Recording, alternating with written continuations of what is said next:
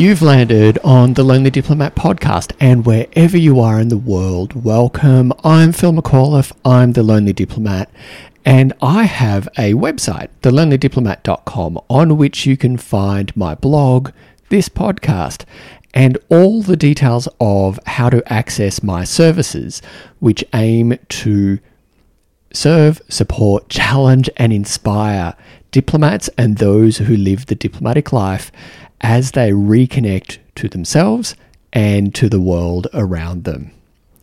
Welcome to episode 48.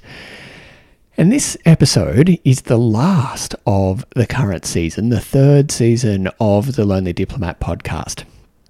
Don't worry, I'll be back. I'll say that right from the outset, uh, and I'll be back in a few months. And if in the meantime, just because I'm not uh, producing content doesn't mean that I'm not here. On social media, I intend to pl- um, to republish, repost uh, many of the 48 episodes uh, and over 50 blog posts uh, on the Lonely Diplomat. And I can, um, well, I'm here I'm here for you through my mentoring services so you can get my wisdom, my lived experience, and my insight from uh, gained from going through a well, a pretty kick ass midlife crisis, I have to admit. Uh, and uh, while going through a, um, while living a the diplomatic life on a diplomatic posting, and one of the four postings that I've been, either as the posted uh, posted officer or as the accompanying significant other. So you can get me in your corner, even though I am not uh, publishing blog posts or dropping podcast content. I'm right here. All you need to do is reach out to me, and you can see the links pretty clearly on my website, thelonelydiplomat.com. Or you can send me an email to uh, admin at thelonelydiplomat.com or reach out to me on socials on Instagram, Facebook, LinkedIn, YouTube. However, there's no wrong way. And um, we can make things happen because you deserve the same support that you so freely give others and would encourage others to get for themselves. I'm right here for you, and it's a privilege and honor to be so. This big deep breath there. I have to say that this this episode is well, it's tough. And a few episodes ago, uh, I think episode 45, uh, I spoke about belonging, and that was a tough episode as well. And this is another tough episode on my resilience reset. And it's tough, but needed because for the longest time on The Lonely Diplomat, I've been talking about how important and fantastic it is that in our employing, employing agencies, there's an increasing number of conversations about the importance of mental health and well-being in the workplace. And indeed 2020 and 2021 and now that we're into 2022 has highlighted that things are well it's been it's been it's been quite a period of time, hasn't it? And our mental and emotional health and well-being is as important if not more important at times than our physical health and well-being and the three are interconnected it's fantastic that there is a more open conversation about the importance of mental health and well-being but there's something that I still continue to notice, and you share this with me as well. And it goes to the point that I'm about to make. And that is really beyond the the statements, beyond the internal policies, beyond the uh, availability of staff counselors, of in house or external um, uh, mental health services, which is great, don't get me wrong, nothing will really change. Nothing will really change if those statements stay in the second and third person. Because because humans just like you and others who live the diplomatic life, we connect to stories.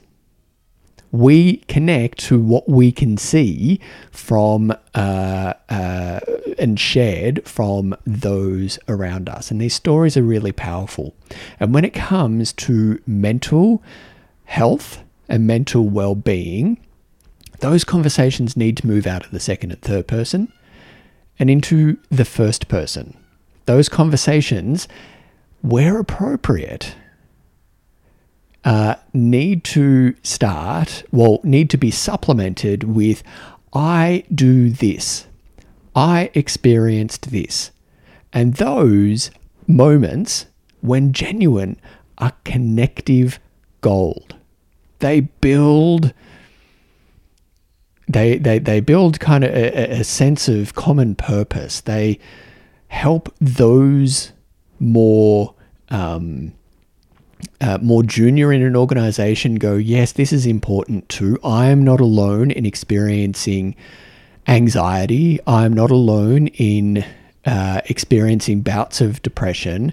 I'm not alone in experiencing loneliness. I'm not alone with an imposter syndrome, with, you know, the terrible voice of our Joe, your Joe, my Joe in my head, your Joe in your head. Yeah. Um, and in case you don't know that, I just pause there because perhaps you don't know that. Go check out, uh, I think it's episode six of the podcast, which introduces you to my friend Joe, um, which is the name of the uh, self deprecating voice in my head that tells me that I'm not enough uh, and really says some horrible things to me that I used to believe. Um, but and I know that I'm not alone because so many of you resonated with me sharing my story of my Joe, and you shared your stories with me about your Joe and how he, she, it um, uh, influences your thoughts and behaviors and beliefs about yourself. Though the power of the connection uh, through those first person stories cannot be underemphasized emphasized, underestimated, uh, uh, overemphasized, because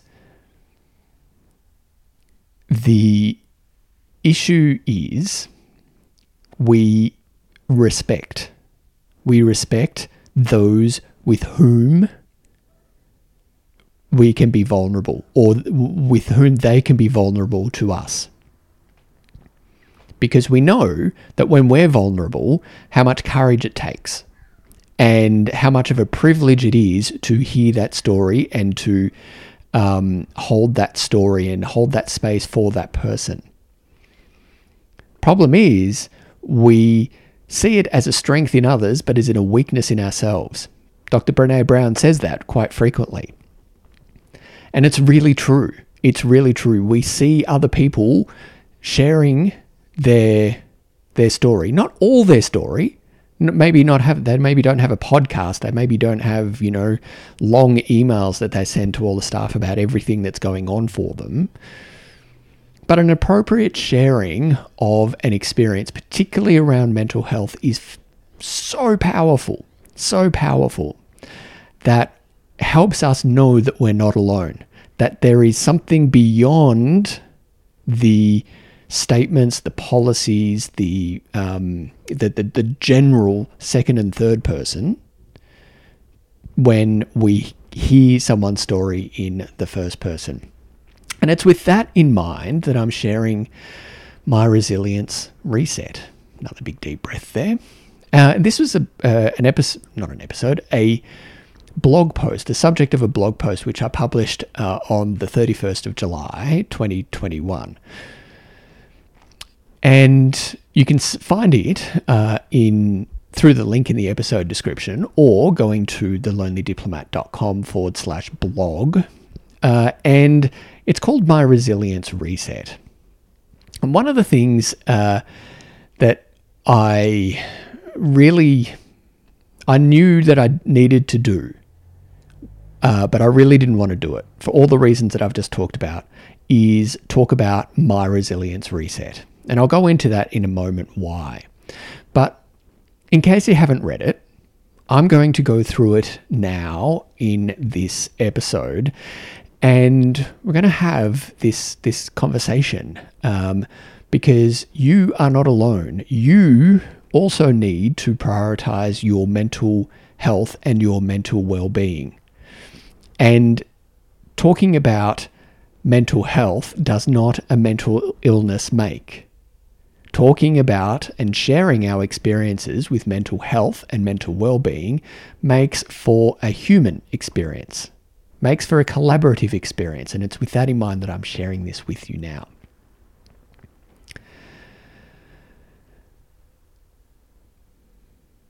Vulnerability is scary. We risk judgment. We risk people thinking less of us. So we tend to stay safe and engage on tough issues as theoretical concepts and appear immune to the difficulties of the human condition. After all, we fear that if we have the if we had the reputation of not being able to cope with everything this diplomatic life throws at us, we'd not be considered for a posting, a promotion, or that opportunity to showcase our awesomeness at work. But not here, not here at the Lonely Diplomat. Here we celebrate the awesome human who works in diplomacy. And part of that celebration is recognizing that we're all humans and are subject to the human condition. This includes me. In this episode, in this post, I'll share my recent experience of needing and taking a break to support my mental health and well-being and replenish my resilience reserves. Make no mistake, this is tough to say. It was a tough post to write, and this is it's even tougher to say. I'm going to share it with you now. The urge to perfect everything before I say it is strong. Why? It's because I want to avoid your judgment. I want I don't want you to think less of me. Vulnerability is always scary. Even those even for those who know how important it is for connection and well, for living authentically. So here goes. My experience. Right, I'm just going to have a cup, quick sip of tea.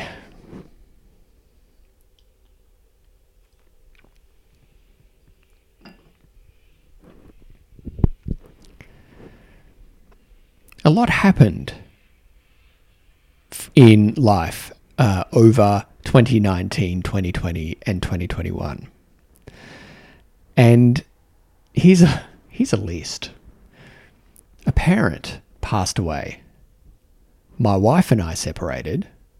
I came out to live as a gay man to my children and then to the world. I met a lovely man and we started dating. This is a good thing.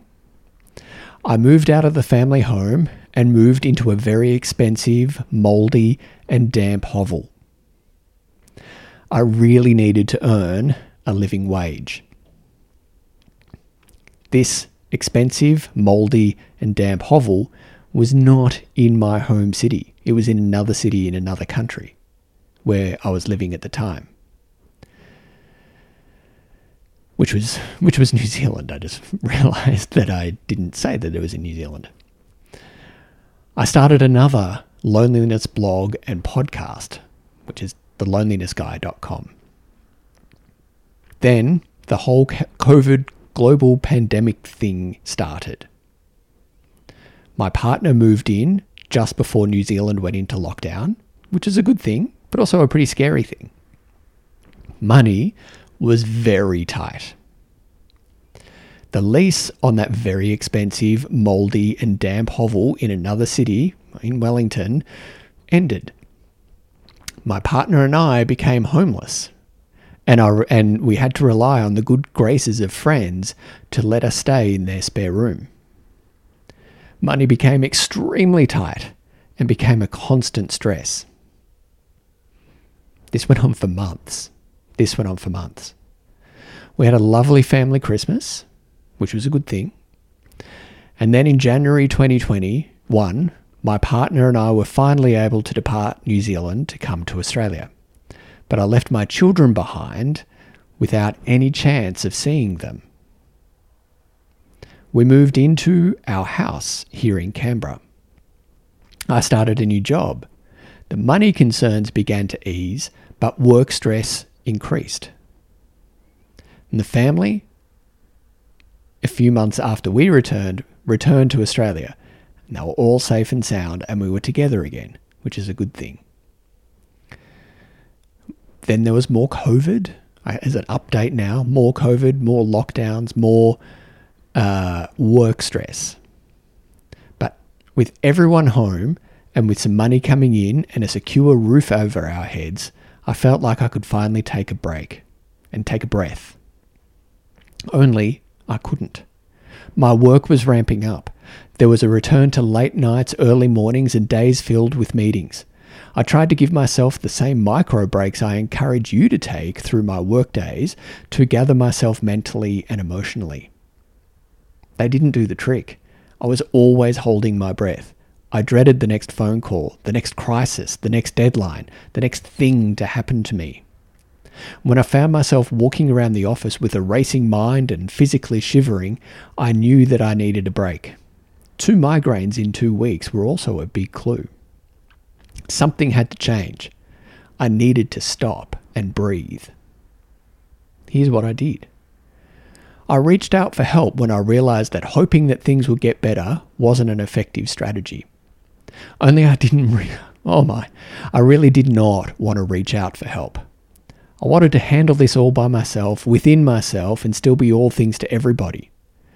I'm the guy who helps, not who gets help. I was beginning to walk back down a very dangerous path within myself. I found myself putting out subtle feelers during conversations and said to some of the people around me that I was feeling a bit overwhelmed. The responses I got ba- back were blunt Suck it up. It is how it is. This is just how things are. They're right, I thought. Everyone's had a stressful 2020 and a stressful 2021, and they're carrying on. I need to too. I realized how easily I'd slipped into the suck it up and get on with it mindset. I was telling myself a dangerous story. I was denying myself my whole lived experience. I was comparing my experience to those around me and trying to convince myself that because others had it worse than me, that I wasn't worthy of help and support. What nonsense. Oh my god, what crap. I'm worthy of the same care and love and support that I tell others, including you, my lovely audience, that they're worthy of. Something had to give. I found myself at a crossroads, continue along the same path and suck it up, and return to hoping for change, or change path and make decisions to support myself. I knew what happens when I chose the suck it up life path, path in life loneliness and disconnection from myself. I knew that I had to live my values and be courageous steps along a new path. I organised a conversation with my boss. I answered their question, How are you, honestly? I said, I'm struggling. I gave them an overview of what happened. I said that the job was the job I was doing needed someone who was excited for the challenges ahead, not someone who was beginning to dread coming into the office. The role deserved someone who had more resilience reserves in their tank than me at that moment. I said that I needed to practice psychological resilience and return to form after years of flexing. Without going into, into details of the conversation, my boss and I spoke kindly and honestly with each other. I shared that I thought I was coming down, it felt like I was coming down with a mental cold and needed to do something preventative before I needed something curative later. I asked for and immediately got a week off to get some breathing space, to take stock, and begin to process what happened over the past two years.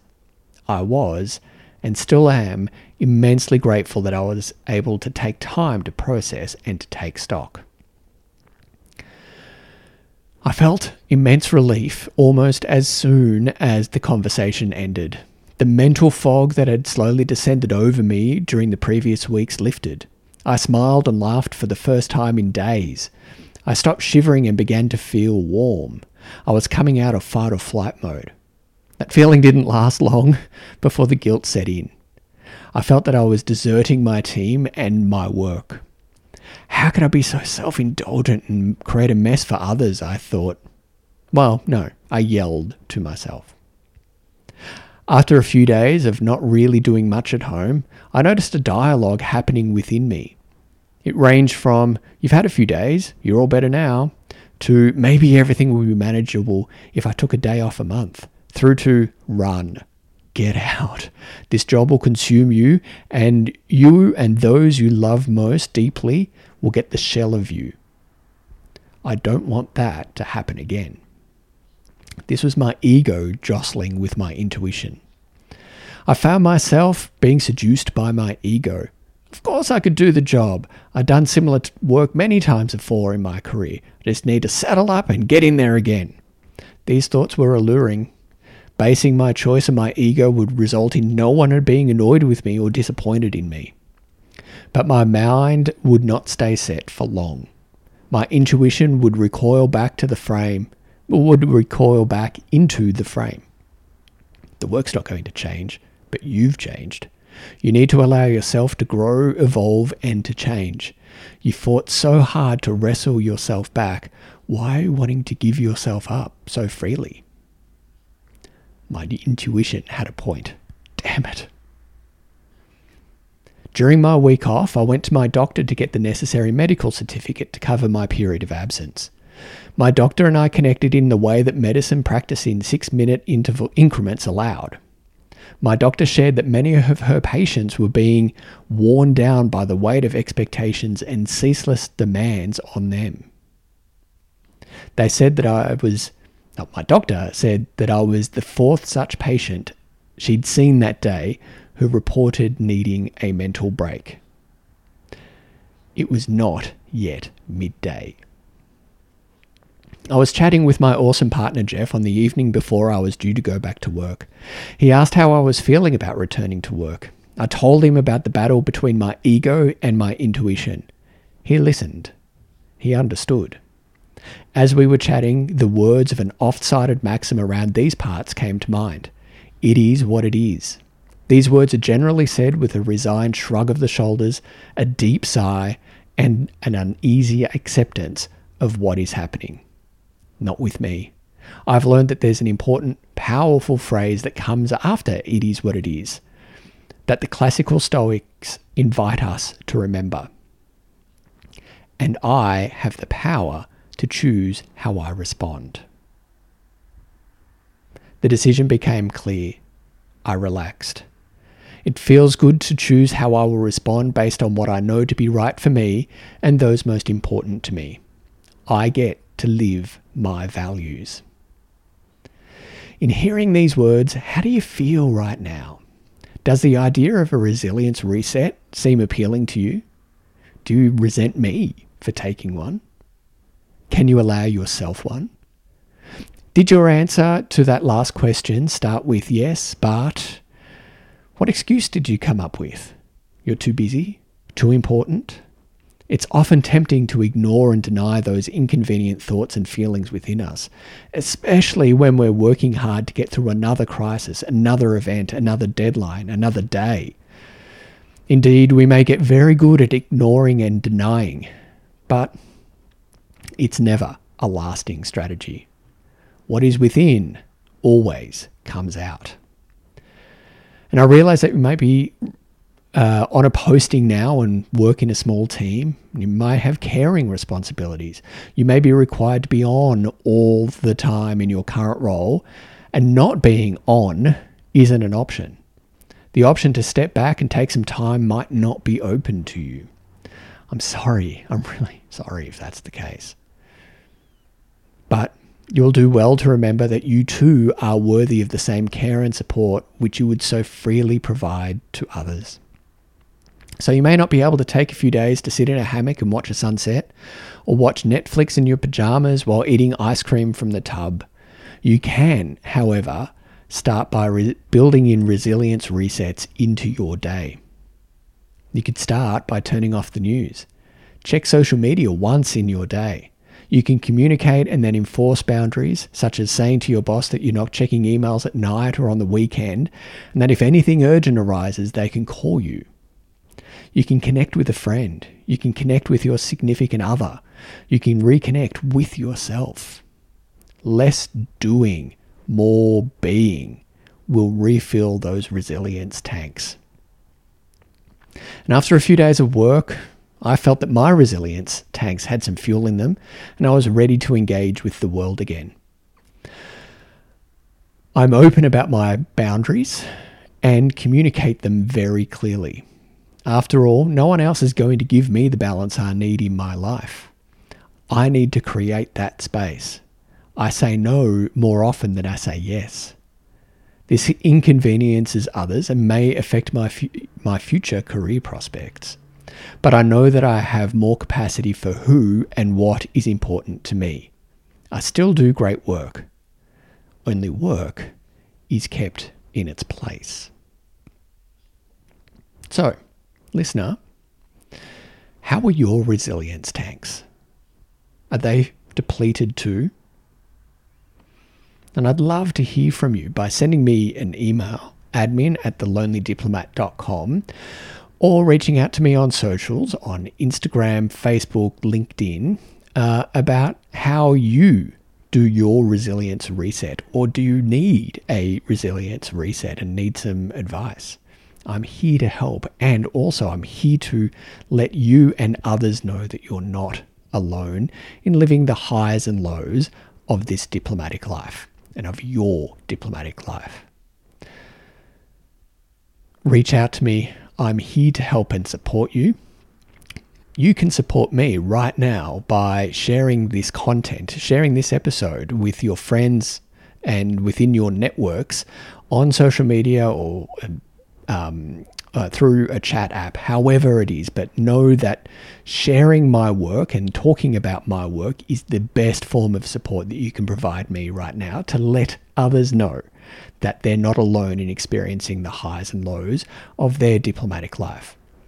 And if you're minded, please rate this episode highly through the podcast service through which you're now listening. All right. Well, thank you so much for having me in your day for just a little while and for the past 10 episodes of season three of the Lonely Diplomat podcast.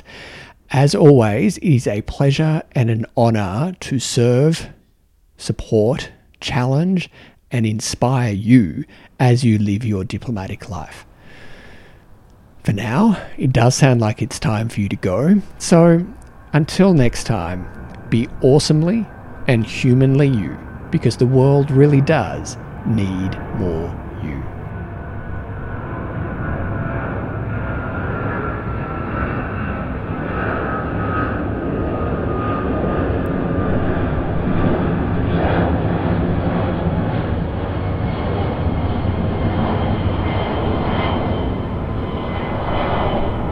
All sounds used are freeware in the public domain. All views expressed in this episode are my own and do not reflect any official position. I am not a licensed mental health professional. I encourage you to seek the services of a licensed mental health professional if the content of this episode challenged you beyond your current capacity to mentally, emotionally, and or physically respond yourself. Thanks for listening.